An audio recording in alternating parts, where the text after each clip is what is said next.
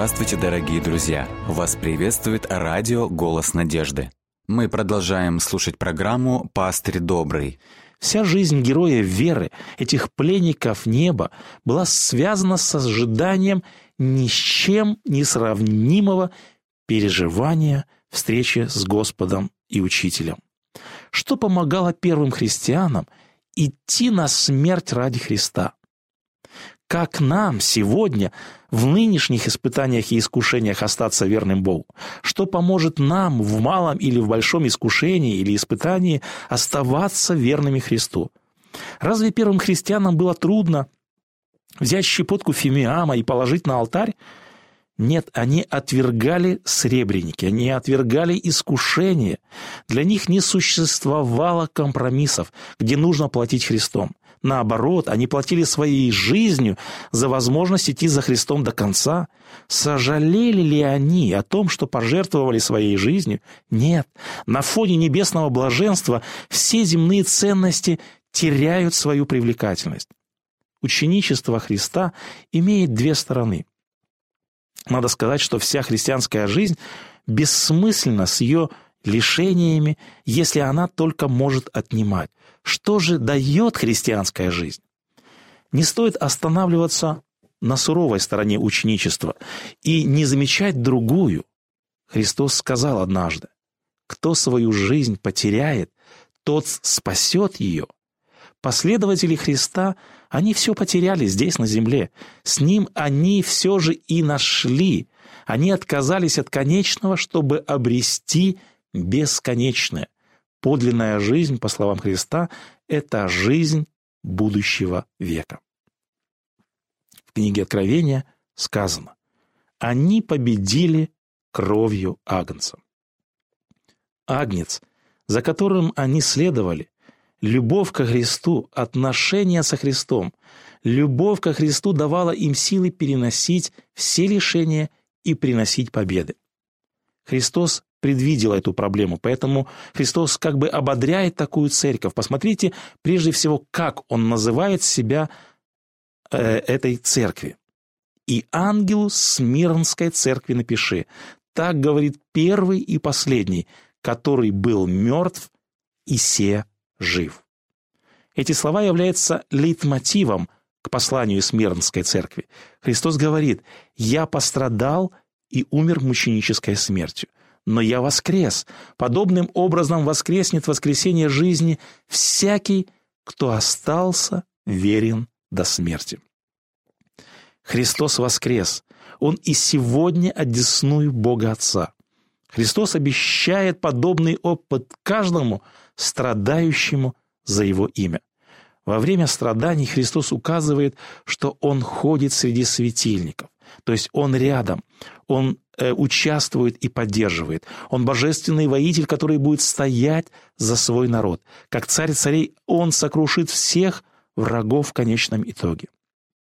Книга Откровения – это книга надежды, это книга утешения, это книга вдохновения для церкви, которая сталкивается со скорбями на протяжении всей своей истории.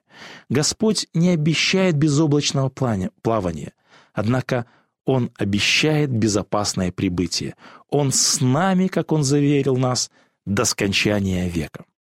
В седьмой главе книги Откровения эта же группа, группа мучеников за веру, представлена свинцами, с пальмовыми ветвями в белых одеждах притронов. Это те же замученные некогда, мученики, но теперь они победители, триумфаторы.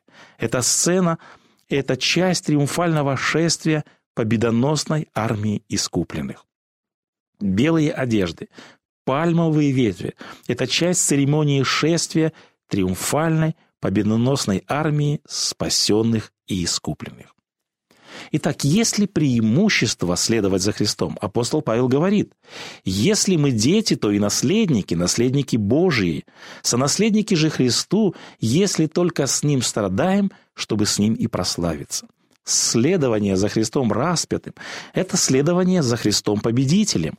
Следование путем креста – это следование путем прославления. И от всех, кто последовал за призывом Христа, всегда требовалось лишь одно Иисус Христос просил просто положиться на Его Слово и счесть Его Слово более прочным, чем все гарантии мира, чем все доводы разума, которые Он нам выдвигает. Какие гарантии сегодня нам дает этот мир? Никаких. Мир проходит со всей своей радостью, со всеми своими благами. Где фараон Египта сегодня? Где его слава, роскошь, власть, величие, богатство? Истлели, не осталось и следа о Моисее, а Моисей жив, и жив пример его жизни. Итак, еще одна характеристика истинной церкви – это верность Христу до смерти. Мученики за Христа любили Христа настолько, что готовы были пойти на смерть ради Него. Истинная церковь – это церковь гонимая, но церковь верная. Вот чему мы можем научиться у церкви Смирнского периода. Мы находимся сегодня, надо сказать, в довольно комфортных условиях, когда нам мало напрямую что-то угрожает. Сегодня у нас вроде как нет гонений, но Христос говорит, имеющий ухо да слышит. Насколько для нас актуальны послания к этой церкви? Что мы можем услышать для себя? У каждого из нас есть свои искушения, есть свои испытания, есть свои слабости. Мы порой э, стоим в этих испытаниях перед выбором, но мы порой не стоим перед выбором жизнь или смерть. Наши испытания зачастую связаны с верностью в соблюдении десяти заповедям, Э, с работой по субботам возможно. У молодежи свои искушения, у взрослых свои. Сегодня многие находятся в той или иной греховной зависимости. У врага душ человеческих разные средства, но цель одна, чтобы мы в конечном итоге погрязли в каком-то грехе, не сохранили верность Христу и в конечном итоге потеряли вечность. Однако Христос говорит, будь верен до смерти, как я, как Даниил в Вавилоне, как Моисей, как мученики Смирнского периода. Христос говорит, вы не сражались еще до крови, но уже готовы уступить, пойти на компромисс, предать свои ценности. Однако Христос обещает, будь верным до смерти и дам тебе венец жизни. Давайте последуем примеру Христа, давайте последуем примеру Моисея, апостола Павла, примеры учеников и всех других мужей веры, которые стали пленниками неба. Давайте будем подражать им. Давайте будем подражать им в решении тех вопросов на наших жизненных путях, когда мы сталкиваемся с испытаниями и искушениями. Давайте будем сохранять надежду, надежду на тот вечный мир и не привязываться к этому миру земному. Давайте будем сохранять упование на Господа, потому что упованию живому, как сказано в Писании, предстоит великое воздаяние. Следующий период, описанный в книге Откровения, это пергамский период. К этому периоду эпоха гонений уже завершилась. Это время процветания и спокойствия церковь стала государственной религией. Каково духовное состояние церкви в этот период? Об этом мы узнаем из характеристики, которую дает Христос. «И ангелу пергамской церкви напиши». Так говорит имеющий острый с обеих сторон меч. Что в Библии символизирует меч? Меч символически символизирует собой это Слово Божие. Здесь Господь говорит о себе как имеющий истину и как тот, кто разделяет истину от заблуждения. Здесь мы сразу увидим намек на характеристику этого периода или как бы упрек тем, кто от Слова Божия отворачиваются или искажают его. Вот как об этом говорит Христос, какова оценка ситуации в этот период. «Знаю твои дела, и что ты живешь там, где престол сатаны». Христос знаком с их ситуацией. Он говорит, вы находитесь в самом опасном месте. Христиане этого периода живут в крайне агрессивной и враждебной среде. Их окружают предрассудки и заблуждения. Христос обличает далее и говорит, «Но имею немного против тебя, потому что есть у тебя там держащееся учение Валаама, который научил Валака ввести в соблазн сынов Израилевых, чтобы они ели идоложертвенное и любодействовали. Для того, чтобы описать духовную ситуацию, в которой находится церковь в этом периоде, мы находим здесь упоминание истории Валаама. Эта история записана в книге «Чисел». Моавитский царь Валаак узнал, что евреи истребили амареев, и для того, чтобы сохранить свой народ моавитян, Валак решил прибегнуть к помощи пророка Валаама. Как мыслил Валак? Он полагал, если Валаам проклянет евреев, то его народ победит евреев в будущей битве. Однако по велению Бога Валаам не проклинает израильтян, а трижды благословляет их, предсказав им победу над врагами. И все же царь Валак предлагает Валааму хорошее денежное вознаграждение. Об этом говорит нам апостол Петр. Оставив прямой путь, они заблудились, идя по следам Валаама, сына Васорова, который возлюбил мзду неправедную.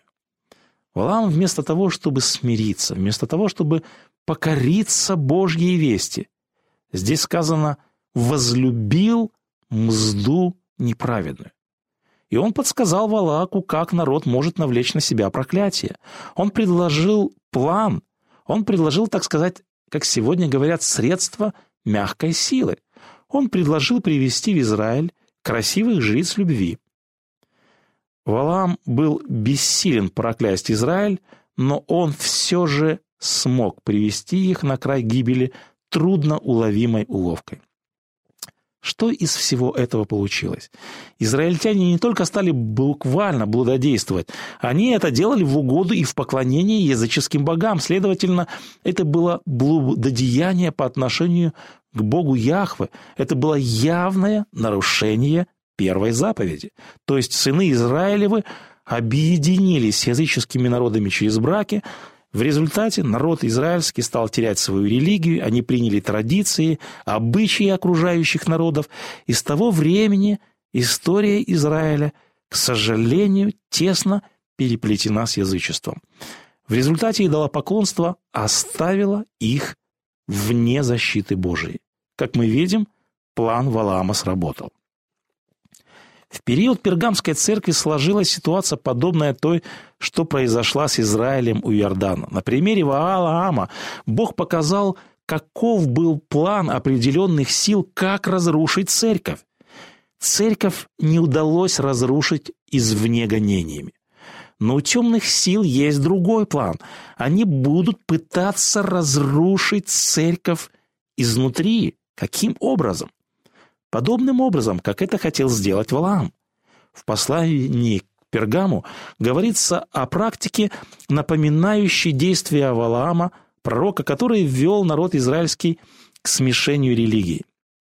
Чтобы победить народ, Валаам осознавал, что компромисс был наилучшим способом поглотить или нейтрализовать избранный народ. Внедрение элементов чуждой культуры – нанесло Израилю больше вреда, чем преследование или смерть. Компромисс со злом может быть более опасным, чем явная угроза смерти. Легче опознать врага, чем тогда, вернее, когда он явно наступает, чем есть когда есть какая-либо тайная угроза. Нечто подобное, подобную практику сатана использовал уже в Новом Завете, в новозаветней эпохе. Такова была ситуация в Пергамской церкви. Язычество, заблуждение вперемешку с истиной. И вот это трагедия пергамского периода. Именно в этот период начинаются компромиссы. С этого времени церковь начала стремительно отступать от истины. Ветхозаветный Израиль, который уходил в идолопоклонство, всегда назывался прелюбодейной женой. Именно эти моменты – начинает развиваться в пергамский период. В церковь проникают гностические ереси. Христос говорит пергамской церкви, так и у тебя есть держащиеся учения Николаитов, которые я ненавижу. Николаиты – это еретическое течение в раннем христианстве. В послании к Ефесской церкви мы видим, что учение Николаитов было отвергнуто. Здесь же, в этот период, учение Николаитов уже принято. Некогда ненавидимые церковью гностики теперь проповедуют в ее стенах. До середины II века нашей эры христианское учение сохранялось в чистоте. Однако декреты, изданные императором в то время, показывают, как церковь постепенно утрачивает чистоту учения и идет на компромиссы. Именно это привело к тому, что воскресенье, римский день солнца, заменило собой день субботний, субботу, данную Господом Богом. Первые упоминания об изменении субботы на воскресенье встречаются в хрониках второй половины второго века, то есть более чем через сто лет после смерти и воскресения Христа. Доводом в пользу почитания первого дня недели говорят было желание христиан хранить память о воскресении Христа. Однако история указывает нам на другие причины изменения четвертой заповеди. В период правления императора Адриана были приняты репрессии против иудеев. В 135 году Адриан издает закон, который категорически запрещал практиковать иудаизм, в том числе и соблюдать субботу. И цель этих мер – уничтожить иудаизм как религию, так как в разных частях империи, особенно в Палестине, постоянно вспыхивали восстания против римской оккупации, связанные с мессианскими ожиданиями евреев. Христиане же в те времена, на взгляд римских властей, по мнению римских властей, мало чем отличались от иудеев. Они соблюдали те же заповеди, они светили ту же субботу, и христиане начали сетовать, почему нас высмеивают вместе с иудеями. Ведь мы же не иудеи. Изменение дня поклонения с субботы на первый день недели который в Римской империи был посвящен Богу Солнца, было продиктовано стремлением христиан отмежеваться вот от этих опальных иудеев, избежать репрессий. А так как в этот день в Римской империи практиковали культ поклонения Солнцу, то есть в первый день, Христиане не только показали римским властям, что не имеют с евреями ничего общего, но и продемонстрировали лояльность к религии императора. С той поры христиане – стали, к сожалению, приспосабливаться к укладу жизни и к обычаям Римской империи. Я хочу привести пример, который иллюстрирует, как закон Бога, как заповедь Бога стала предметом насмешек и иронии. Евреи у римлян стали предметом пропаганды и насмешек после того, когда возникли э, мятежные восстания, иудейские войны. Римляне, как правило, любят хлеба и зрелищ. И представьте себе большой римский театр, в котором идет представление «Римляне любят смотреть комедии». Выводят на сцену верблюда, обернутого во вретище, и комментатор спрашивает, а почему верблюд сегодня во вретище такой печальный? Ответ – а это еврейский верблюд, и сегодня еврейская суббота, поэтому еврейский хозяин сегодня верблюда не кормит. Верблюд сегодня постится. Раздается гомерический хохот десяток тысяч зрителей. В этот период появляется так называемое послание Варнавы. Варнава – это апостол из 70, один из мужей апостольских. Однако послание Варнавы писал вовсе не он. Это псевдопослание. Оно трактует отношение христиан к Ветхому Завету. Автор этого послания занимается также высмеиванием закона Моисеева. В частности, там есть такие строки. «Я скажу вам и о храме, Какие они бедные, в обольщении своем надеялись не на Бога, Создателя своего, но на здание, так как бы оно действительно было Домом Божиим. Ибо они, почти как язычники, поклонялись Ему во храме. Знаете, что надежда их на храм суетна, в обиталище наших сердец, в нас истинно Бог живет. Он ввел нас в нетленный храм. Кто поэтому желает спастись, тот взирает не на человека, но на того, кто в нем живет и говорит в нем. Вот духовный храм, созидаемый Господу. Мы видим, автор высмеивает иудеев и говорит, Бог повелел Моисею построить святилище, да это же символ нашего естества, это же символ Христа, который живет в нас. А глупый Моисей взял его и буквально построил. Не надо было его буквально строить. А суббота? Суббота Это же символ второго пришествия, как заявляло это ложное псевдопослание. А глупые евреи давай да и соблюдать. Так давайте же сделаем восьмой день дополнительный, чтобы в него праздновать Святое Воскресение Христово. Посмотрите, что написано в этом послании, послании Варнавы. Бог говорит иудеям, новомесячий ваших и суббот ваших не терплю.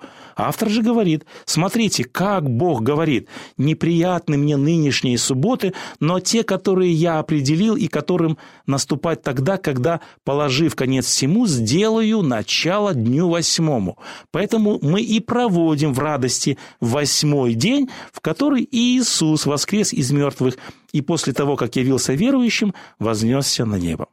Когда сын придет, совершит суд над нечестивыми, тогда он прекрасно успокоится в седьмой день.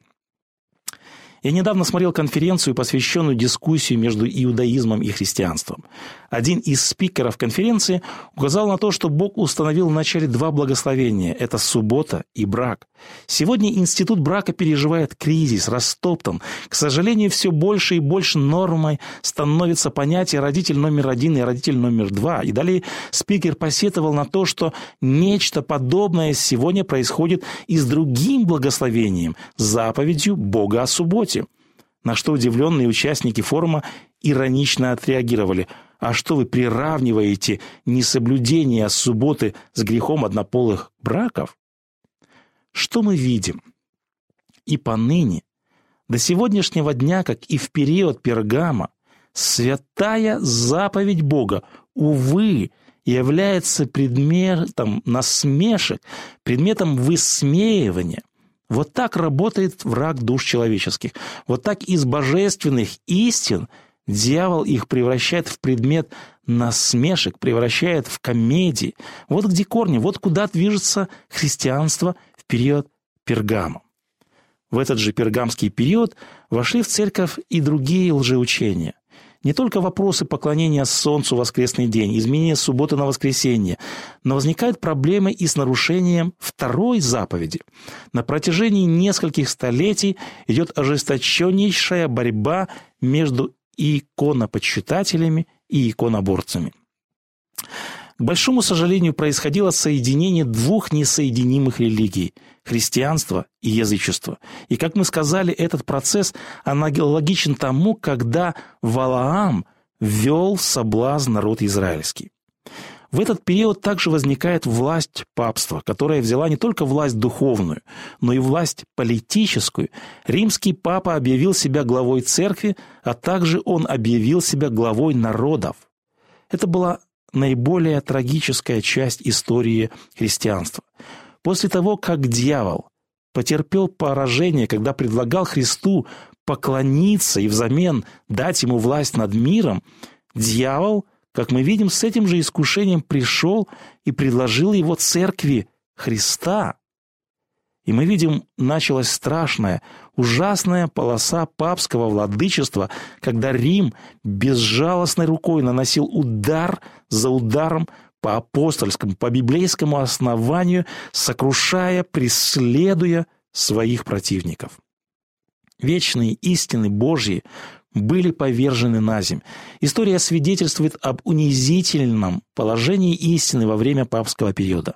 Истина безжалостно была повергнута на земь. На престоле воссело заблуждение, а верные приверженцы правды и чистоты учения в те ранние столетия ушли в глубокое подполье. К большому сожалению, однако история повторяется. Нечто подобное повторяется, особенно это касается тех, кто историю не знает. Послание, послание к пергамскому периоду предупреждает нас о том, что объединение Израиля с культом поклонения Ваалу – это не отдельно взятый случай, а вновь и вновь повторяющаяся модель. Самое строгое предупреждение в книге Откровения относится к отступившей церкви. Итак, характеристика Христа для этой церкви следующая. Христос имеет меч истины, который разделяет. Именно в таком образе Христос явился впервые Иоанну. Слово истины делит мир на верных и неверных, на заблудившихся и поклоняющихся в духе и истине. Поэтому здесь мы видим следующую характеристику церкви. Это церковь, отделенная от мира. Это церковь, отделенная от греха, от греха. Меч истины, Слово Божье разделяет истину от неправды, грех от заблуждения. Несмотря на то, что в церкви процветает заблуждение, Христос говорит, «Знаю твои дела, и что ты живешь там, где престол сатаны, и что содержишь имя мое и не отрекся от веры моей даже в те дни, в которые у вас, где живет сатана, умершлен верный свидетель мой Антипа». Все же в этот период, как мы находим в данном предупреждении и заявлении Христа, в этот период, как мы видим, все же были верные, верные Богу христиане, которые твердо стояли в евангельской истине. Из этого мы видим, что в этом периоде церковь условно разделена на тех, кто верен Слову и кто не устоял перед заблуждениями. И это формирование верного остатка Божия – Христос во все времена, во времена отступления призывает «Покайся, а если не так, скоро приду к тебе и сражусь с ними мечом уст моих. Имеющий ухо слышать, да слышит, что Дух говорит церквам. Побеждающему дам вкушать сокровенную манну, и дам ему белый камень, и на камне написано новое имя, которого никто не знает, кроме того, кто получает».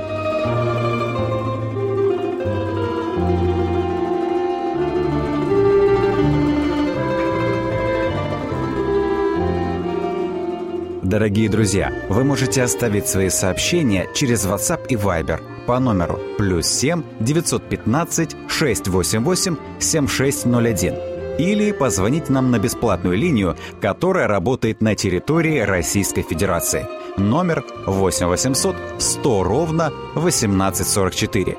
8 800 100 ровно 1844.